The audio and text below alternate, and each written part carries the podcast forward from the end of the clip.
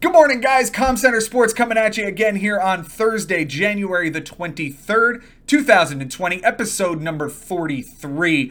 And today we're going to be talking about a lot of signings that have gone down here toward the end of the offseason as teams are getting ready for spring training. With me, as always, my co host, Ben Nisman. Benny, what's going on today, buddy? A lot going on here, Joe. Ton of signings. One, most importantly for you and I, is that the Mets get their man, one of their own and a guy that's been there since 2007, guy the team respects a lot apparently, and it just it seems like for me, Joe, that it was very important to Brodie to have a Spanish speaking manager, someone that can communicate with someone some of those guys and be bilingual. And I think this was a good move. I think I can speak for both of us when I say that we're glad that this happened now and not like a week from spring training or even close to it. Right. You know, the Mets had to jump on this and they had to get in there quickly.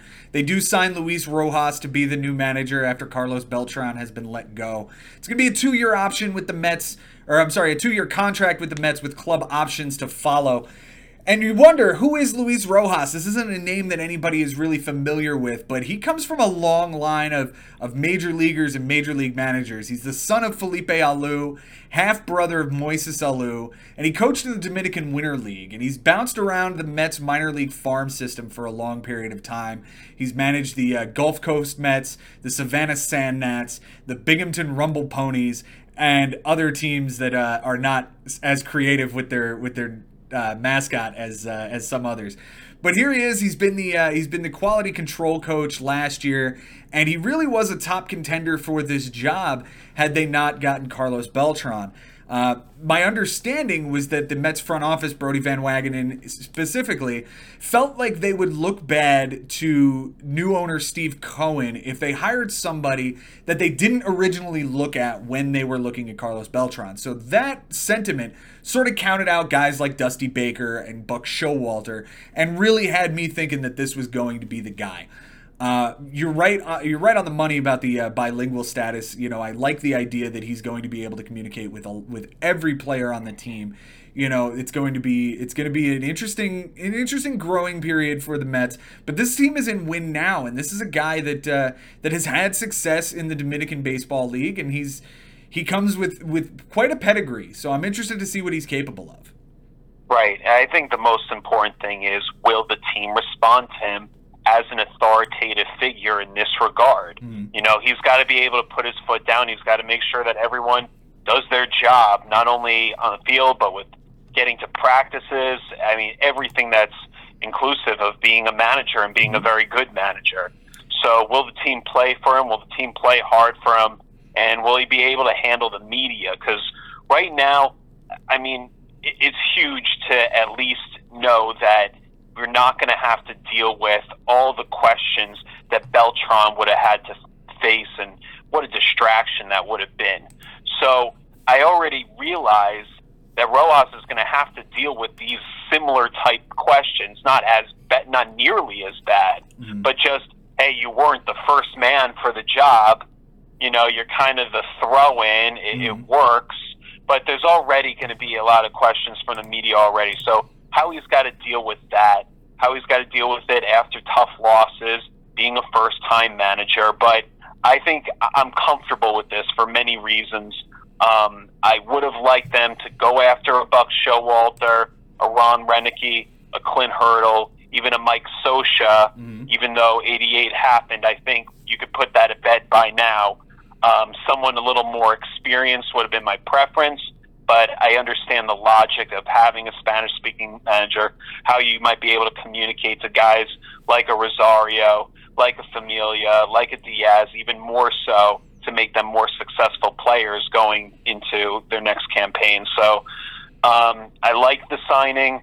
Uh, you and I were hoping that it really works out for them for the long term, but they are in win now, and they got to pick the right guy because he steers the ship. Right. And and the one thing that I'm more concerned about and and not necessarily the because you talk about how he's going to handle the media and that ultimately comes down to the PR department, that comes down to the front office, you know, what is what are they going to prep Luis Rojas to say when these questions come up?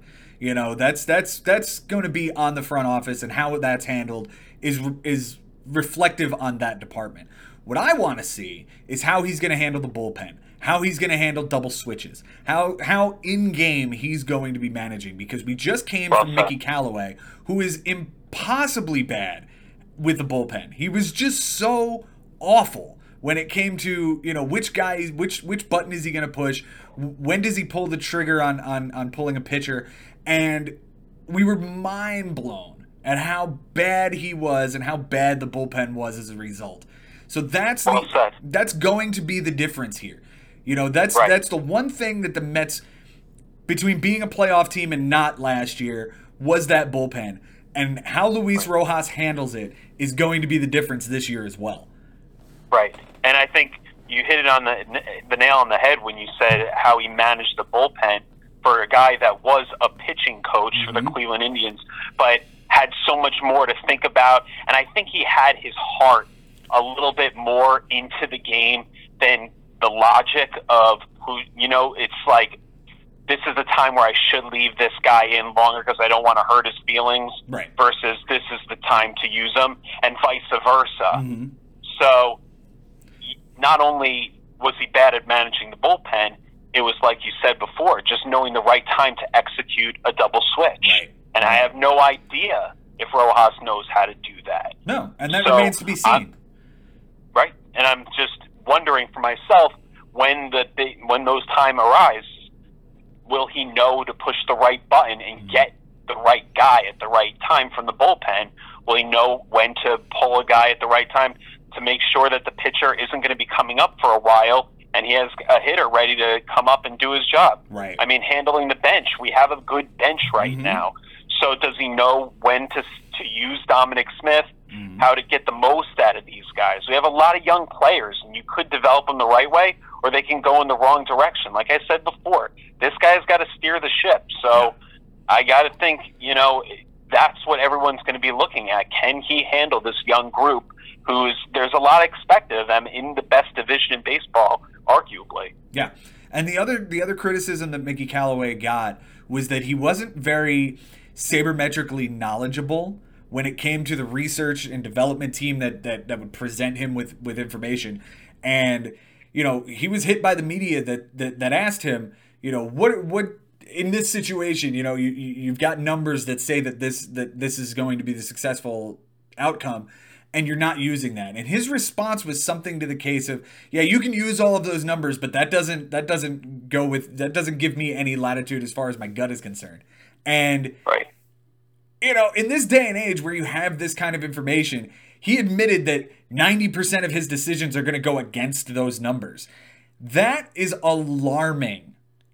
As, to as a Mets fan, it was alarming to hear that that a manager was like, "Yeah, all of that stuff, yeah, yeah, whatever. I don't care about that stuff. I'm going to go with what I think is right." And it was to the detriment of the New York Mets. My question is, where does Luis Rojas fall on that on that subject?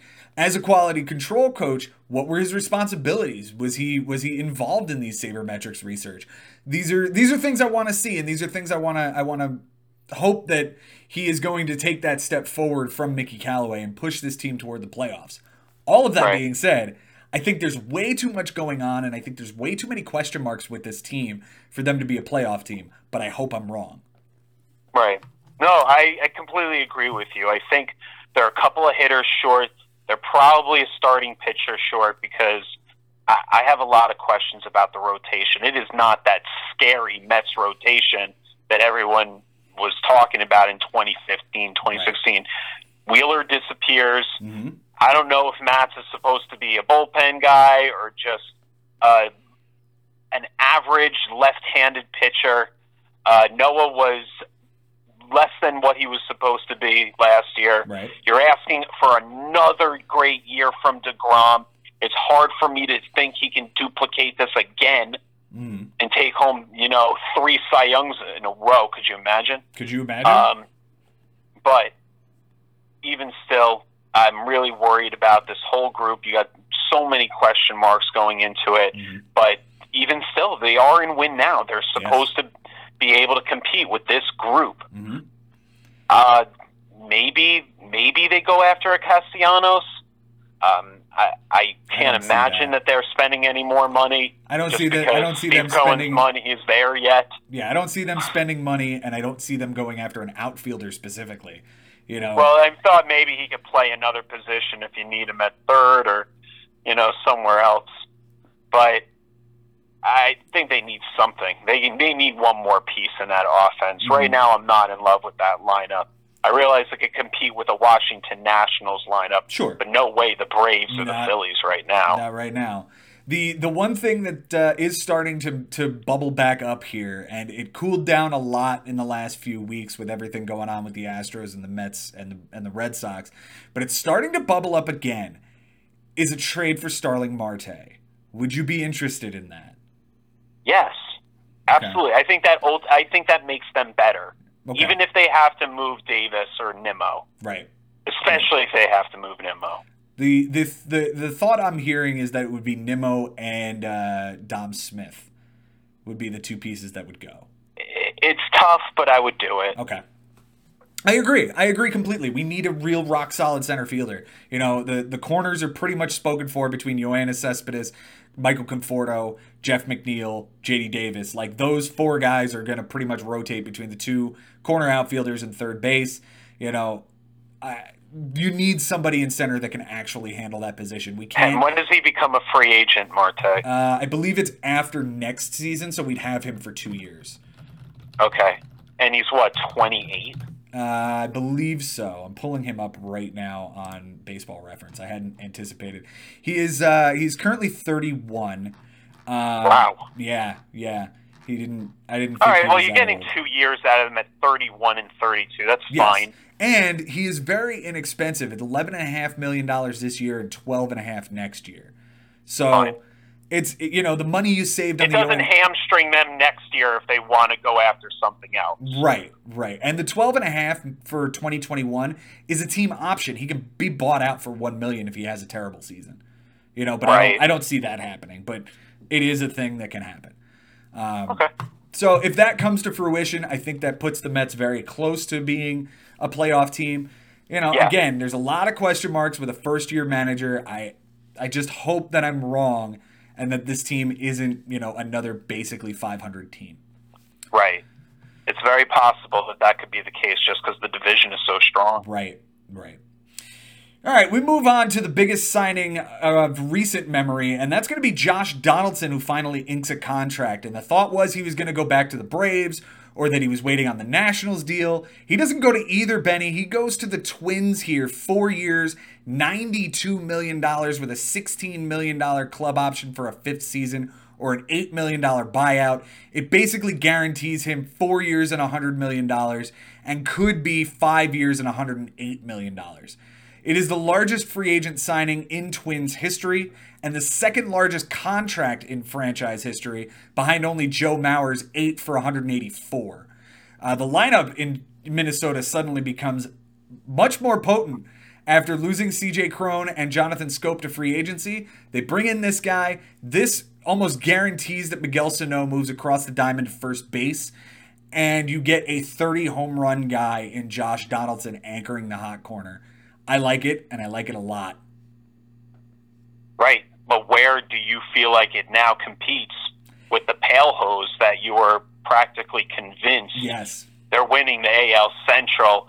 Does this put the Twins back in your mind of being in contention for that spot? Because I could argue that even though they lose Schoop and Cron, that if, and that's a big if, Mhm. Donaldson can play in 150 games, this actually it makes them better Right. because Donaldson, if you're able to spell him over at DH as much as possible, hmm that's I mean he could play that long, and if he's going to be on the field, he's going to do damage just from Yeah. potentially picking up walks, Mhm. you know, or just wherever he needs to produce in order to give other players in the lineup at bats.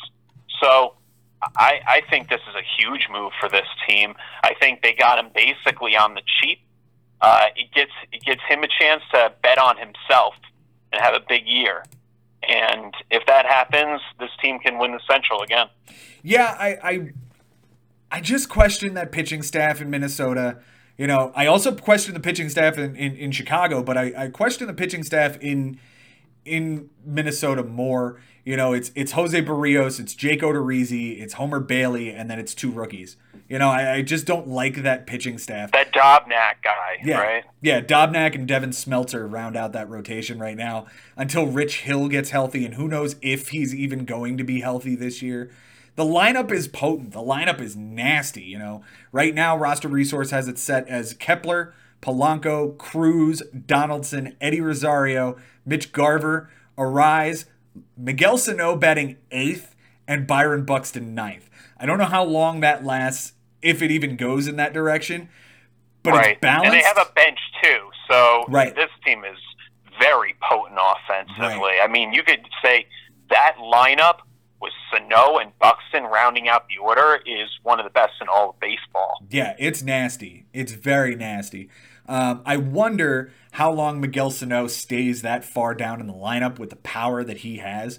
If he can put together 150 games, I think he's a lock for 40 homers. And having that at eighth in your lineup just seems kind of silly. You know, I think I think this lineup is is long. It's very very long. That you're not going to be able to take a breath here. Um, this team obviously set the record for most home runs in a season last year. So the question is, where do they go from here? They can't go anywhere but down, it Right. seems. But again, they they they locked in a better defender at third base than Miguel Sano, another guy who can hit more home runs than CJ Cron. So it's basically Right. replacing, you know, Cron and and Schoop with Donaldson and Luis Arraez. And it also gives time for Nelson Cruz, who's a much older player, to rest Right. as much Right. as possible, so that because you're going to want to put Sano in that DH spot, you're going to want to put Donaldson in that DH spot, and have a, Sure. that spot be a guy that a couple of them have to bounce around it. Yeah. So if you want Nelson Cruz fresh, and for some reason Nelson Cruz just continues to produce like a robot, you got to keep trying and find a way to help you win games by using him at the right time. Yeah, this is a huge move. I really, really like this move. I just, again, I wish they would have gone and gotten another pitcher somewhere. And there's no, there, there's certainly no guarantee that they don't go out and make a trade, like say with Colorado for Jon Gray or you know something else. Chris Archer is probably available from from Pittsburgh. You know, there's there's options out there that if they need to go get a piece at the deadline, they can. So I'm I'm interested to see what happens there. But you're right. The Twins have moved right back into competing for the for the Central, in my opinion. I'm not sure who's going to win that division right this moment. Uh, it remains to be seen. But I like the Twins. They're coming back. They're they're coming back here strong, and they make a really nice signing. Yeah, and I, I love the fact that he changes leagues. Mhm. Just going to the American League can only be more beneficial to just be able to keep him healthy. And Back where- I mean, Yeah, back where he had his most success, right? He won his MVP Right. in the AL. You know, Yeah. he, he had oh, he won. The, I mean, he led the league in runs with 122 and RBIs with 123 that year in 2015. He was unbelievable, and the home run total since 2013. And it's a it's a hard spot spot in my heart because I drafted this guy 25th out of 25 players in our league in 2013 because I heard that they're going to give this guy regular playing time. And then I dropped him because I thought that Chase Headley was supposed to be my everyday third baseman. All he did that year is have 37 doubles, 24 homers, 93 RBIs, and batted 301. right. And since then, 29 home runs, 41 home runs in that MVP year, 37, 33, and then the injury plagued year. And then all he did last year for the Braves is walk a 100 times and get about 550 at bats and Yeah. 96 runs. So yeah, just an awesome player if he can stay on the field, completely productive, and I think it's huge that he's moving to the American League. I think if they can keep all these guys, these older players, and uh, you know Sano that we're just waiting to see like an insanely breakout season, if he can stay on the field, this is a logical move. So Mhm. I really give them a lot of credit. I definitely think that they're in the running again to win this division, and maybe even make a run after that. Yeah, you know, you talk about the injury there, and, and the injury happened late in 2017, cost him a bunch of games. He only played 113 that year, and lingered through 2018, where he only played in 52 games. But Right. before that injury, man, 158 games, 158 in 2014, 158 in 2015, 155 in 2016. He was he was literally the guy you could plug into your your lineup and not worry Yeah. about. And he played in 155 last year, so it seems like he's right back where he was. So if they get 155 games out of him again this year, he's a lock for 35 homers, going to be somewhere near 100 RBIs and 100 runs scored and 100 walks. I If love they it. don't, if the Oak, if Billy Beane doesn't trade Cespedes in 2014, the Oakland Athletics probably don't have to play that wild card game against mm. Kansas City. Yeah. They probably win the division, and they probably potentially make a run. I mm-hmm. didn't understand moving Cespedes at the time that he got moved, but Donaldson helped them get into the playoffs a Yeah. couple of those years. Yep. He was a big part of it in 2013 and 2014, and helped Toronto a lot in Oh 2015 my, and yeah. 2016. You know, so it's just he seems to be a winning player. You seem to see it in, in the playoffs an awful lot, and last year is no exception. They, you know, he was fighting with them, the Braves, till the end in that Mhm. game five against the Cardinals. So Mhm. he's a hell of a player, and you know, like you said, he's been basically able to stay durable and be on the field. So. Yep. I mean, what? How does this? It just seems like it's a great move for both parties right now. I, I'm with you on that. I'm with you on that, and I look forward to seeing him mash in Target Field this year. All right, let's move on to another big signing. One of the three big outfielders that were left has inked a deal. It's going to be Marcel Ozuna. Now, the thought was he was either going to go to, you know, Saint, back to St. Louis. There were talks about him going to San Francisco. Oh, Not that does not happen either. Almost in response to losing Donaldson, the Atlanta Braves step up and sign Marcel Ozuna one year, $18 million. And it's an interesting deal because you would think that Marcel Ozuna would be signing some sort of long long term contract, you know, four or five year deal. But we don't get that here. We get him betting on himself, just like Josh Donaldson did last year in Atlanta. And it's a guy coming off of a, off of a down year comparatively. You know, his lowest batting average uh, at 241, low RBI totals at 89, 29 homers, 80 runs scored. You know, it was a, it was a difficult year for Ozuna. He did battle injuries as well as he only had 130 games. But this is a lineup now that suddenly is even scarier than it was before, right? You got an outfield now of Ozuna, Ronald Acuna, and either Nick Markakis or Ender Inciarte. The lineup will probably go Acuna, Albies, Freeman, Ozuna, and Markakis in that order. That's a really solid one through five. And Yeah, dangerous. Yeah. I just think I think this is a no-brainer for them. And yeah, betting on himself very much. Great example of it. And question of how Snitker is going to play it out with the outfield. You can give this guy some rest if you need to, Mhm. and you can give Nick Markakis rest if you need to. You mentioned off air how you could put Inciarte in defensive replacement at any point in the game. Mhm. I think that's a great way to keep these other guys healthy. yeah, So great move for them. Keeps them competitive in the East. I I think as much as I think Philly is going to win this division, I think Atlanta, because this move, gives them a run for their money. This is an awesome signing. I think it takes a lot of pressure off of him because the lineup is really dangerous. I think a lot of the focus is still more on Acuna and mm-hmm. Albies and Freeman and what they can do. And this is just another piece to the puzzle. Brilliant move here. I think this is a huge no brainer for them. Yeah, I, I completely agree with you. It's a smart move. It's a one year deal. If he's not good, then you only waste $18 million and he moves on back into free agency. And if he is good, fantastic. If the team is good you're, you, and he's performing well, well, then you're going to the playoffs. And if the team isn't performing well, well, then maybe you could flip him for something. As well, I don't think the Braves are done here. I don't think they're done adding to this lineup. And the question remains that they have a very large hole at third base right now. They're either going with Johan Camargo or they could go with Austin Riley. But I feel like this is the kind of setup for a one year run where they could go out and trade for, you know, a Kris Bryant or a Nolan Arenado or, you know, another third base option to fill in there until you know th- there until Austin Riley gets enough bats at bats in the minor leagues that he can get his strikeout rate down and be a be a, a major league player.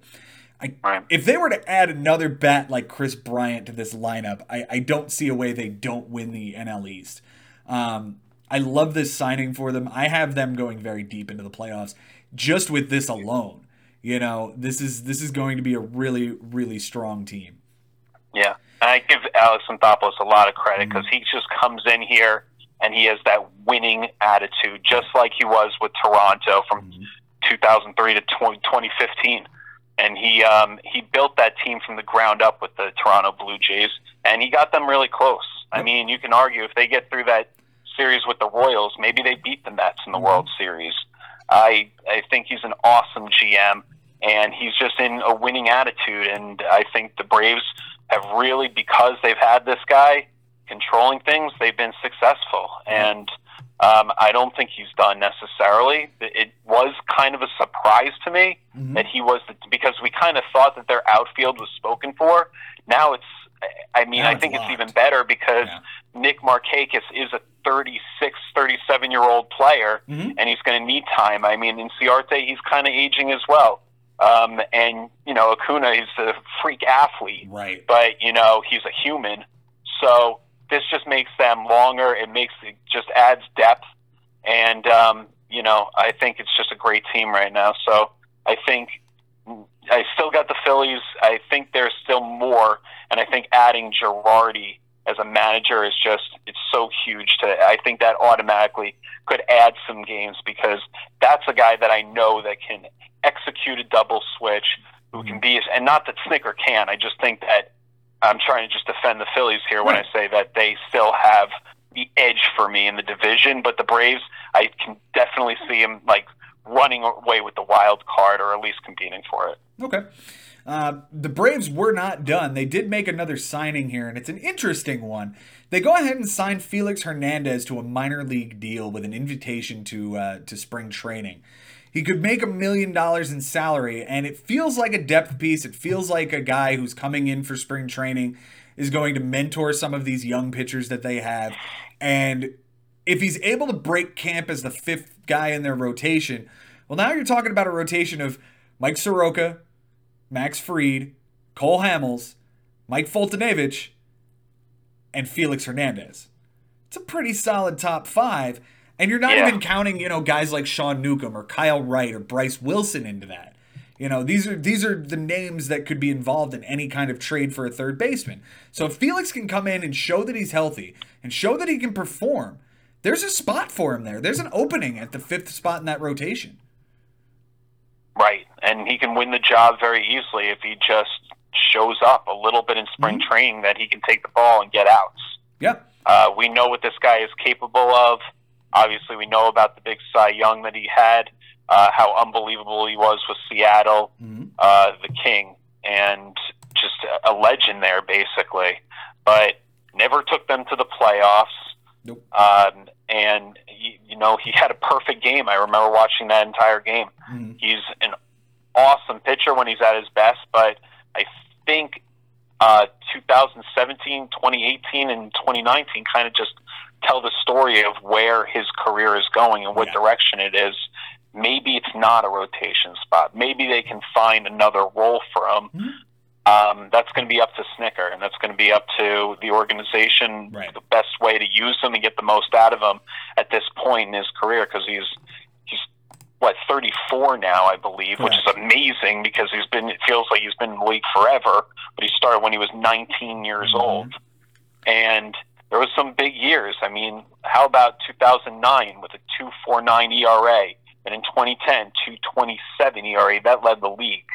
347, 306, 304, 214 in 2014, mm-hmm. 3.53 in 2015, and only in 2016 3.82. Like it's not it's not that far away from it, a really good season. It's just it, they gradually just get higher and higher as they right. go, and you just think this is what this pitcher is becoming, mm-hmm. and that doesn't mean that he can't help a ball club. That doesn't mean he can't get outs, and that doesn't mean he can't be a number five right. successful there.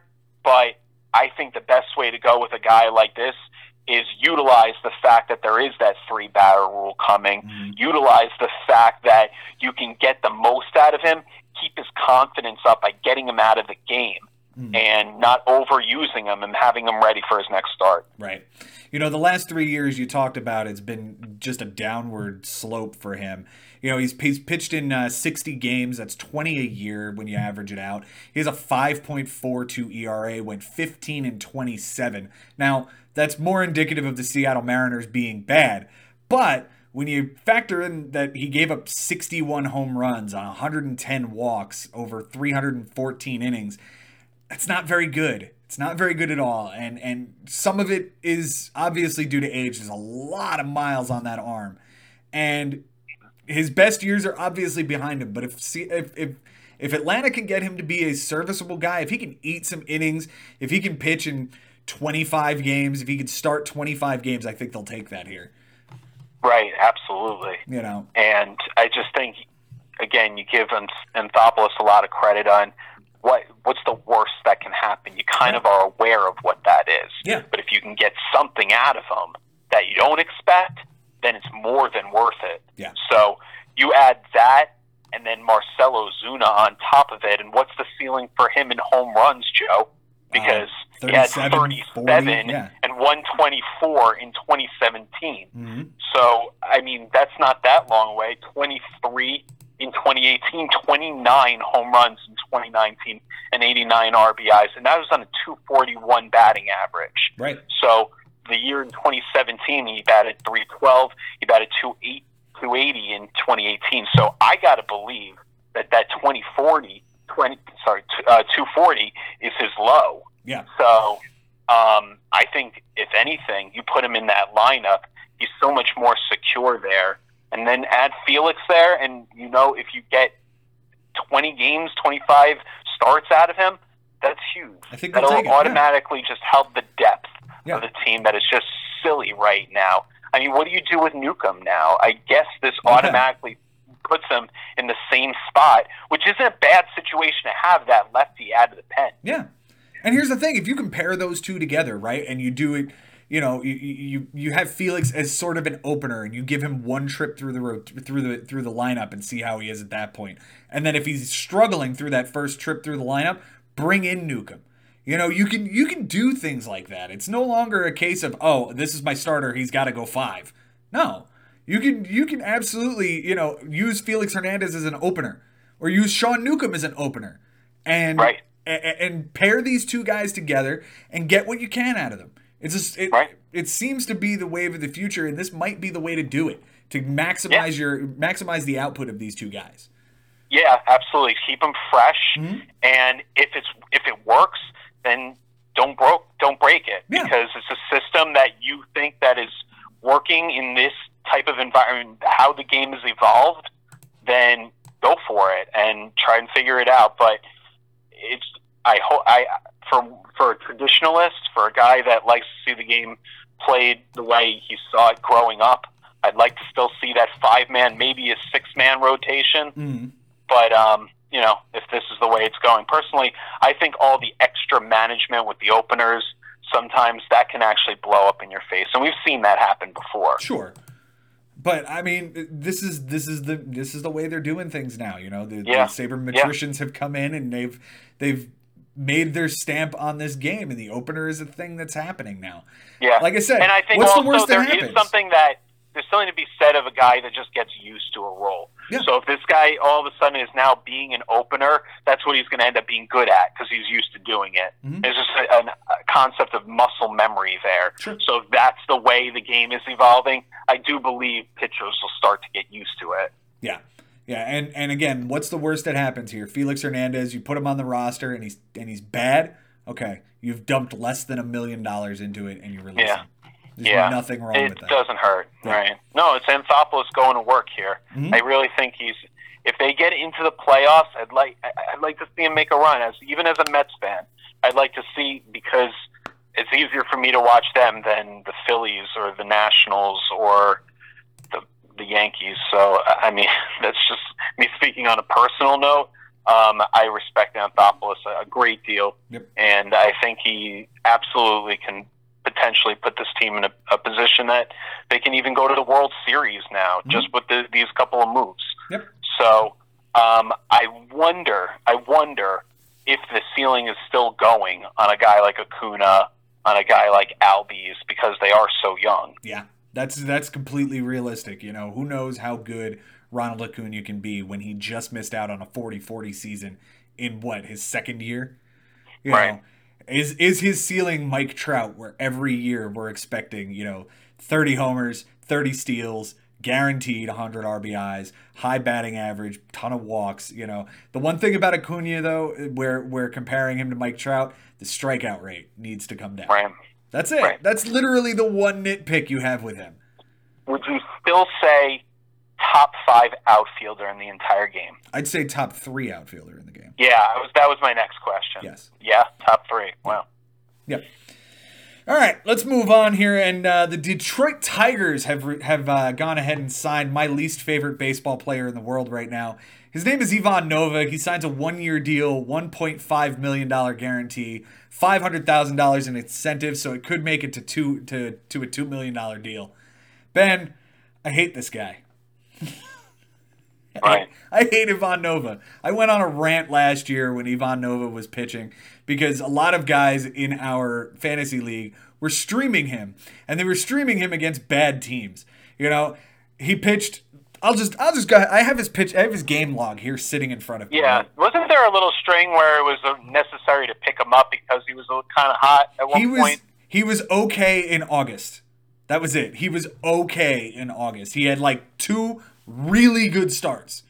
One was against Detroit, who were awful, and one was a complete game against Houston, which nobody ever saw coming. And I don't think anybody actually streamed him because it was Houston. So, but after, but before and after that, he was just bad, right? Let's talk about April real quick. April, he faced, he pitched five times. He pitched against Cleveland, Seattle, the Yankees, Detroit, and Baltimore. That's a pretty decent run of run of teams to go up against. You know, Cleveland didn't have Francisco Lindor in that lineup. Seattle's bad. The Yankees were were were rough again, and it was in the Bronx. And then the other two were in Detroit and in Baltimore. Those are two horrible teams. You know what he did? He gave up. How many runs did he give up in those five games? He gave up one earned run against Cleveland over seven, gave up seven earned runs in two and a third against Seattle, one earned run against the Yankees in six, gave up six earned runs over six and a third in Detroit, and nine earned runs over four in Baltimore. Yep. There were two that were thrown in there that were good, so it's just completely inconsistent. Absolutely, and that's the thing. He's a he's a he's a hand grenade. You know, you're either going to start him and maybe he does well, or he's going to absolutely implode and give up you know, eight earned runs on eight hits in three innings against Toronto, which he did on May 17th. Right. Know? And that's what makes him such a frustrating player because right. You don't know when to stream him because mm-hmm. you might see him get picked up by someone else or your opponent. Mm-hmm. And that's when he has the good start. It's like, really? That's the time? Right. Okay. Yeah. There's you no throw... way. It's just lucky at that point if you pick them up for against Houston. Right. Absolutely. There's no there's nobody on the planet that should have started him in that game. And it was a it was a back end of a doubleheader, right? So it was a back end of a doubleheader in in Chicago. He goes a complete game, three three strikeouts. That's it. That's the other side of this is that he doesn't strike anybody out. He threw 187 innings last year. He had 114 strikeouts. He gave up 47 walks. He gave up 30 homers. He's one of only like three or four pitchers in the league who gave up 30 homers last year. He's so bad. He's so bad. Right. Well, if I can say something nice about him, I did work with someone on a show who did go out on a date with Ivan Nova, and she said that he was a complete gentleman and a really nice guy. He may be a very wonderful human being, and he may be a, the the greatest guy on the planet. He's just not a very good baseball player. The one thing I will give him, there is one thing I can give him, is that he eats innings. He eats innings for breakfast, lunch, and dinner. 187 innings last year, 161 innings for Pittsburgh in 2018, 187 innings for Pittsburgh in 2017, and 162 innings for New York and Pittsburgh in 2016. Guy will eat innings for you. So, right. So where where does he stand in this rotation right now? Uh, he's probably their five starter. Right now, roster resource has him as the three, but I don't necessarily like him any better than the five. It's Math. The rotation sits as Matthew Boyd, Jordan Zimmermann, him, Daniel Norris, and Spencer Turnbull. You know, Turnbull was was impressive in in 2019. You know, in short spurts. Daniel Norris is coming off of an injury. I. It's not good. Detroit's not Yeah. going to be good. Like And let's Matt not Boyd was their if their Boyd was their best pitcher and Yes. he wasn't that good. No, he was not good at all. But but at the end of the day, like I understand getting this guy and plugging him into the rotation for one year. You know, they've got some kids that are coming slowly but surely. You know, Casey Mize, their first overall pick. Tyler Alexander is supposed to be pretty good. Um, Kyle Funkhouser is another name down in their farm system. You know, these are these are kids that are that are coming, but it'll be a minute before they get there. So you do have to plug in guys. Plus, let's not forget, Michael Fulmer's still a thing, and he's going to be coming off the DL at some point from his Tommy John surgery. He had that, Right. you know, he had that back in March of last year. So you're probably looking at him as like a midseason return this If year. that, if if he If even that. comes back, Yeah. he might be taking this year off. Sure, it's completely possible. He took off all of 2018 or 2019. Did not see the field in 2019. So there's a complete possibility that he comes back this year at some point toward the end of the season, and by then they're obviously well out of the well out of the, the race for for the playoffs. Maybe they trade off a guy like Matthew Boyd. Maybe they trade off Ivan Nova if if he's doing something of note. You know, Sure. you look at a guy like Andrew Cashner who got traded last year to a contender. There's no reason Ivan Nova can't be that guy. Yeah, I don't see why they don't trade Cron if you know he Yeah. starts to have a good year. Yeah. Anybody on that team should be expendable. anybody on that team is expendable right now. There, I don't think there's a guy on that team right now that you would say, no, I have to hang on to this yeah, guy. including Cabrera, including the Yeah. great Miguel Cabrera. Yeah. I would trade him. You can get something for him, get yourself younger, shed some money. Get Why out, out from not? under that contract. That's the big thing. Is somebody who would pick up Miguel Cabrera would have to eat a ton of money. All right. So, um, what I mean, what was Ivan Nova's best year though? Uh, in 2011, he went 16 and four with a 370 ERA. That was really good. That was his rookie year. Yeah, but I guess that's quite a way, ways away now. Yeah, I that's mean, nine years ago. This guy is this guy has basically shown that he's a lo- end of the rotation type player. Yeah. I mean, a career what four six four five three ERA something like that. Career four three Um, two ERA. Uh, that that's certainly helped by the two years in in, in New York where he did so well. Um, right. You know, over the last, let's just take a look since 2015. I think that's a fair spot. His ERA sits at four four. Uh, he's you know 49 and 54. He's played on some bad teams.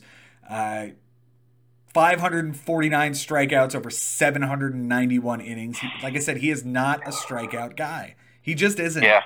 You know. It's interesting that if you put him on a team like the Yankees or the Braves or the Phillies, like one of these teams that have an incredible offense, Mhm. even the Angels, all of a sudden he's a more intriguing pitcher. Like this is a guy that the Angels probably could have picked up, Mhm. and it makes them more dangerous and gives them more depth. It, it So, would be it, it's- it would have been a much better move than trading away three prospects for Dylan Bundy. Right? You know? Absolutely. Like I mean, the only thing I'll say about that is that there's still a ceiling on Dylan Bundy. Sure. I still think there might be some upside, and actually, he can give you something because he was so highly touted. Ivan Nova kind of came out of nowhere on the Yankees, yeah, and then he had a nice beginning, and then the league adjusted to him basically, and this is what he is.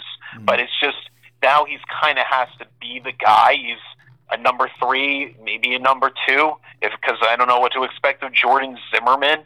So if he's that guy, there's kind of more. I- I could see him having a terrible year this year for them, but on another team with a better offense, I could see him having a much better year. So it's just kind of a guy that I look at now. It's like, yeah, he kind of has to be an anchor in a rotation that's already coming in with very low expectations. yeah, and the Detroit ballpark certainly helps him too. It's a very pitcher Sure. friendly ballpark, so you know there's there's some glimmers. There, there's I could see a way that he has a better season than he did last year, but I don't I don't think that's much to write home about. You know, it's Right. not a guy that you will roster in any fantasy league.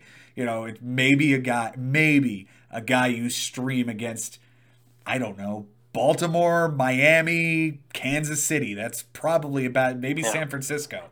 That's about Yeah, it. Yeah, or if you know the Red Sox are resting a couple of guys, Mhm. you just go for it. Yeah. And you could because you, need the innings because maybe you grab that win, you need the extra strikeouts, you go for it. Yep. Yeah. But he is who he is, and he's bad, and I don't like him, and we're gonna move on. The Giants went ahead and signed their uh, what's probably going to be a three or four starter here and Drew Smyly, one year, four million dollar guarantee, and this contract is filled with so many incentives. I'm going to run through them as best I can here.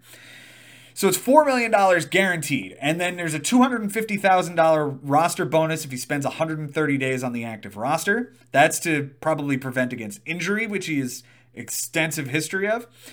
He has up to $3 million in additional incentives based on starts made or relief appearances that, that he could he could get. Um, it is $250,000 for 25 games finished and another $250,000 for 35 games finished. So there's a thought that he might end up being the closer. Uh, they're $125,000 apiece for reaching 45, 50, 55, and 60 games in relief just for those appearances. So there's thought he might be a middle reliever. You know, we don't know where Drew Smyly's going to end up um, in this rotation or in this bullpen. But it's a nice piece for the for the Giants to get on a team that's obviously rebuilding, and it's only a one year deal. Right. It's a good guy to trade potentially Mm-hmm. if uh, he's having a good year in whatever role they decide that Kapler decides is the best. And you know Kapler, he's going to play around with his toys, Right. and he's just got this guy now that gets incentives depending on whatever he gets to do. Right. So Kapler, he seems like a player's manager to me, uh, a guy that wants to get the guy the most money. Mm-hmm. Um, Thirty days is nothing, so I think it's a lock that he'll at least get that first incentive. Uh, it's 130 Um, days. 130 days. Oh, excuse me. Yeah. 130 days. Oh, that's a little different, but still. Um, no, I think it's a good guy. It's always nice to have a lefty that can do different things. Right. Um, obviously, he's got that deceptive delivery. Mhm. And I remember him being a good number five for the Detroit Tigers at one point. So um, the career ERA is awful. Right. Um, 416. I- Right. And I got to think that, you know, he's not necessarily that. Um, five and two with a 311 ERA. That was only in 66 innings, though, but that was 2015.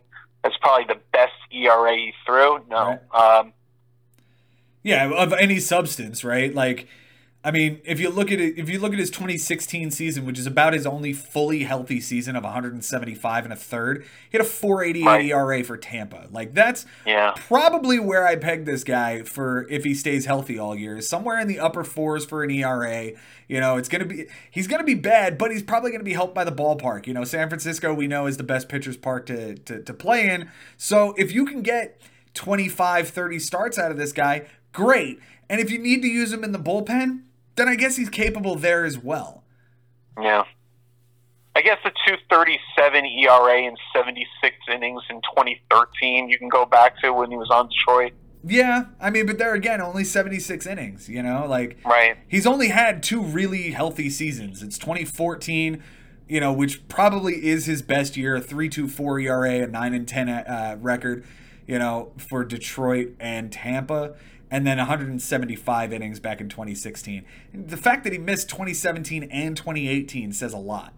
You know, he missed both of those years and then came back in 2019 and was not good. He was not good by any stretch. So, again, it's a $4 million guarantee. If he's bad, you let him go. And if he's good, great. Then maybe you can trade him off to a contender for something. Right. And it's just because he's a lefty that makes him more attractive for other teams. Right. All right, let's move on. The Royals get their guy. It's Alex Gordon, one year, four million dollars, and this is basically the face of the franchise from the generation that uh, that won them the World Series in 2015. Fuck you, Kansas City. Uh, that you know, th- this is the last holdover, and this is the last guy. He, you know, he's 36 years old at this point. You know, it's good for them to to bring this guy back and continue to be the, their left fielder, and he probably will be a Kansas City Royal for life. Any great player. Um, just always am going to remember how he tied the game in the first game of the World Series against the Mets against Familia when Familia tried to quick pitch him. Yep. That's all I'm going to remember when yeah. I think about Alex Gordon. Mm-hmm. And it used to be like, oh, this guy's a great fantasy player. He's just a doubles machine. Yes. Like in 2012 when he led the league with 51 doubles. Mm-hmm. But before that, it was 45 doubles. Mm-hmm. Um, across the board, he's just been insane in that category for a long time. That's what he does. 27 the year after the 51 year. That was in 2013. Then 34, 18, 16, 20, 24. Last year he had 31 doubles. Still and really he's even a guy I picked I picked him up against you, Joe, in the semifinals because that's what I needed. That's mm-hmm. what I was trying to get, and he did it. And it was just one of those things where you know you know what you're getting out of a player. Sometimes if you keep on plugging him in there, that's what he does. And right. I'll always remember, obviously, him helping that team win the World Series because if he doesn't hit that home run, I think the Mets win the World Series that year, Joe. Yeah, I do. I do too. And I, I remember sitting there watching this watching that last inning and I was recording because there were two outs in the inning and I'm recording the last out thinking, yeah, we're going to win game one. And I'm recording the television and the pitch goes in and I'm like, oh no, no, no, no, no, no. And I just knew. I kind of remember there being nobody out when he hit it. Okay, maybe that was the case. I, I, I I have I have mixed emotions about this guy because again, at the end of the day, you, you are right. He's a good fan. He was a good fantasy player and still has some assets here. You know, if you want to get him late in your draft, he has a low strikeout rate. He walks a good decent amount. Can chip in with a few steals here and there, and is probably going to be batting in the middle of that lineup. So he'll be good right. for a few RBIs here and there. Um, He's a guy you're probably drafting in a deep mix, very, sure. like a very deep mix, mix league. If you're playing with ten for 12, he's, he's not even making, not even if you have five outfielders. Yeah, no, you're playing, you, he's, he's free agent fodder most of the year. You know, somebody will somebody will pick him up here and there on injuries, but that's probably about it in, in shallow leagues. But if you're talking 16 team mixed, this guy is probably going to be rostered somewhere for most of the season. And yeah, let's be honest, fourth like, outfielder. Yeah, and let's be honest, like he, you could do a whole lot worse than a guy who hits in the middle of the order with some speed demons at the top, like he's gonna have the opportunity to drive in some runs. Whether or not he capitalizes on it is, you know, what remains to be seen. All right, we move off of him and we go to the Phillies, who have gone ahead and signed another player. There, this is Neil Walker. They signed him to a minor league deal with an invite to spring training. He's probably going to compete with Josh Harrison for a second base job. Uh, thoughts on Neil Walker, former Met? I really loved him when he was on the Mets. Yeah, just a hard nosed ball player, guy that's like a Ty Wigginton, if you will. Just plays the game hard, really competitive, loves to win, mm. loves to play the game. And you want a guy like that that's going to be trying to win a job there. Right. And he'll be on the team no matter what. And whether you have, if you have him and Josh Harrison, solid little platoon if that's the case. Yeah. So I, I, look at the I look at their roster right now, and obviously neither of those guys are going to be starting over Jean Segura at second, but they do hold multi position eligibility. You know, they're they're guys that you can put anywhere in the anywhere in the infield. You know, first base, third base, wherever you need them. Those two guys could could certainly uh, perform for you.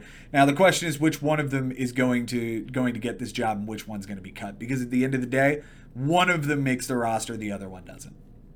Right. I mean, then the other one will find his way onto another roster sure. for sure. Yeah, yeah, and in the same role. Like, you know, Neil Walker was fortunate enough he played in he played in Miami the last couple, or at least last year. You know, he did he wasn't great. You know, he wasn't what the Mets saw in the last couple of years. You know, with him where, where he hit 23 homers in 2016. You know, after they got him for Jon Niese you know, he's tapered off the last couple of years. You know, his time in Milwaukee wasn't good. His time with the Yankees wasn't good. And last year he hit better for an average, but just doesn't he doesn't have the the power or the double stroke that he's had in years past. He's more of a veteran presence and defensive replacement at this point. Finally, uh, we're going to move on to the Cardinals. Uh, they re-signed Matt Wieters, one year, two million dollars with a million dollars in incentives. He's obviously going to back up Yadier Molina like he did last year. Uh, not much to write home about there, but at least they've got a veteran presence behind the plate with Yadi Molina whenever Yadi takes a day off. Yeah, I wish there was a little more to write home about with this guy because yeah. I feel like there was a point in his career where we were thinking he was a top five catcher offensively. Mm-hmm. 2011 was probably the best year. The 262 average, 22 home runs, 68 RBIs, 28 doubles, 131 hits. He had 500 at bats that year. Right.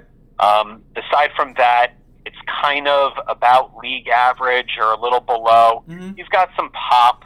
He can definitely help your team. Um, it's a little unfortunate for the Cardinals. I kind of like Yadi's backup to be a guy that's a little younger, maybe a little more athletic, but Wieters is definitely a professional hitter. Sure. And you need that.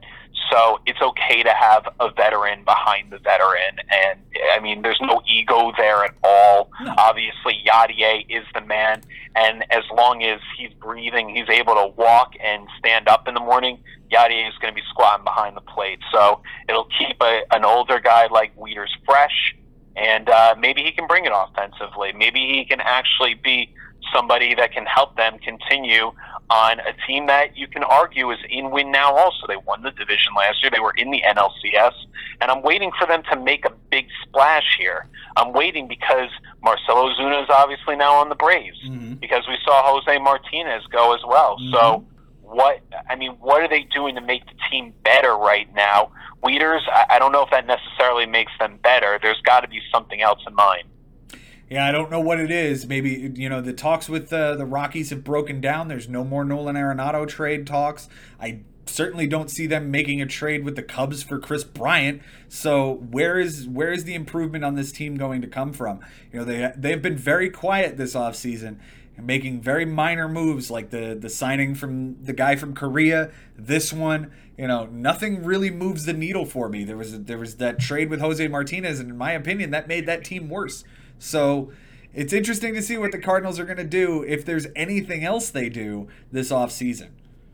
Right. And it's interesting how we always, I mean, I feel like we've had this discussion about the Cardinals in the past. Mm-hmm. And all they do is show you what they can do with their young talent and their farm system. Right.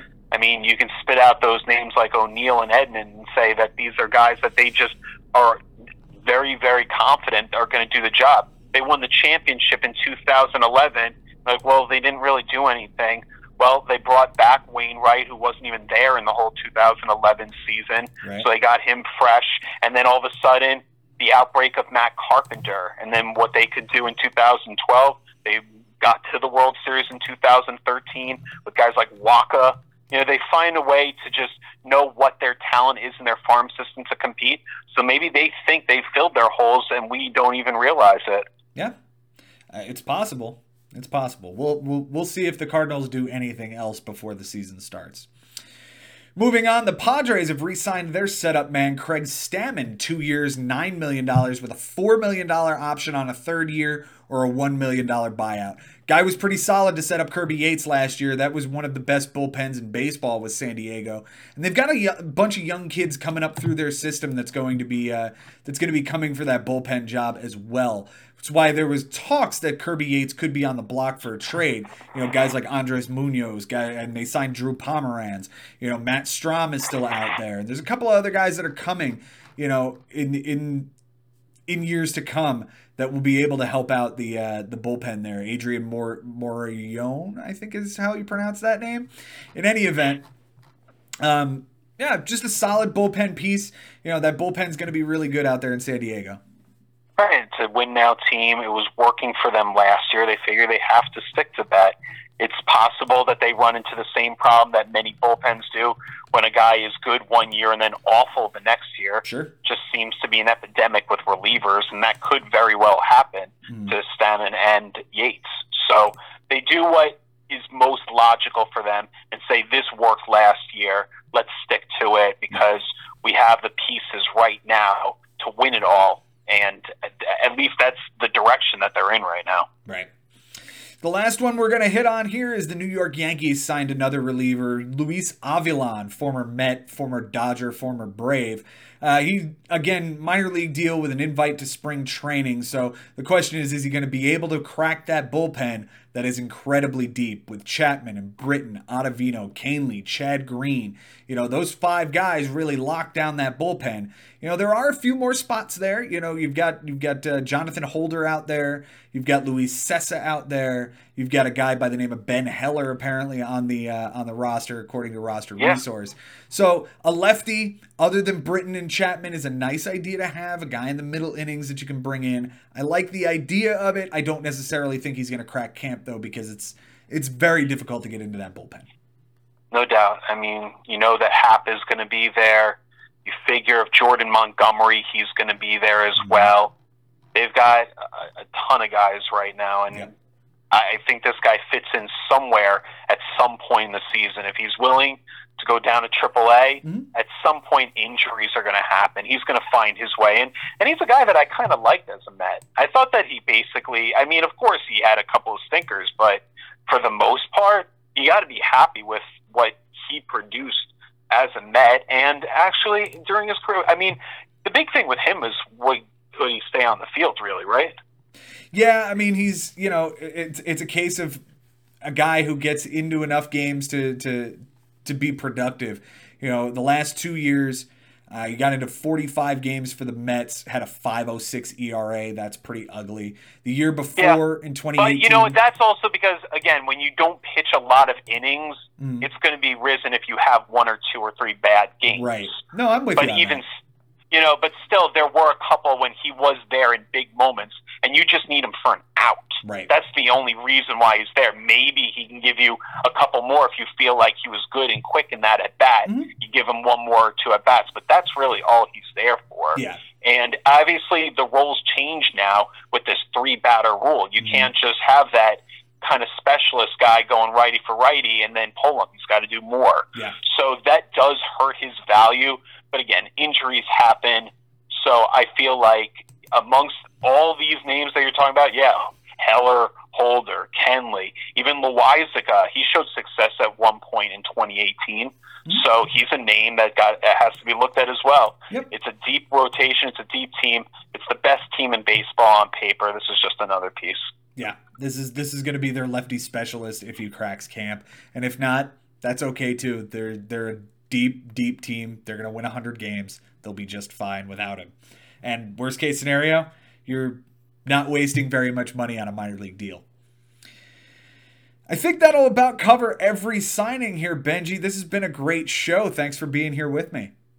Oh, love doing it with you, Joe. You're very welcome.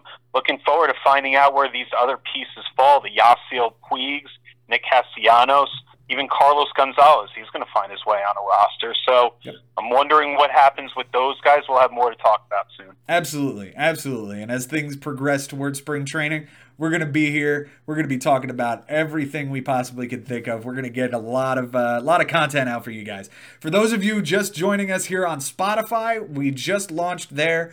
Uh, you can find the first 40 episodes before uh, Spotify started over on our YouTube channel. Just go ahead and search Comm Center Sports. For those of you guys watching on YouTube, go ahead and give us a follow. That's going to be uh, right here. And our most recent upload, which was our catchers episode, it's going to be right here. Thank you guys for listening. Give us a give us a thumbs up, give us a like, follow us on Twitter at Comm Center Sports. And until next time, it's been real, it's been fun, and it's always real fun in the bigs. We'll see you guys next time.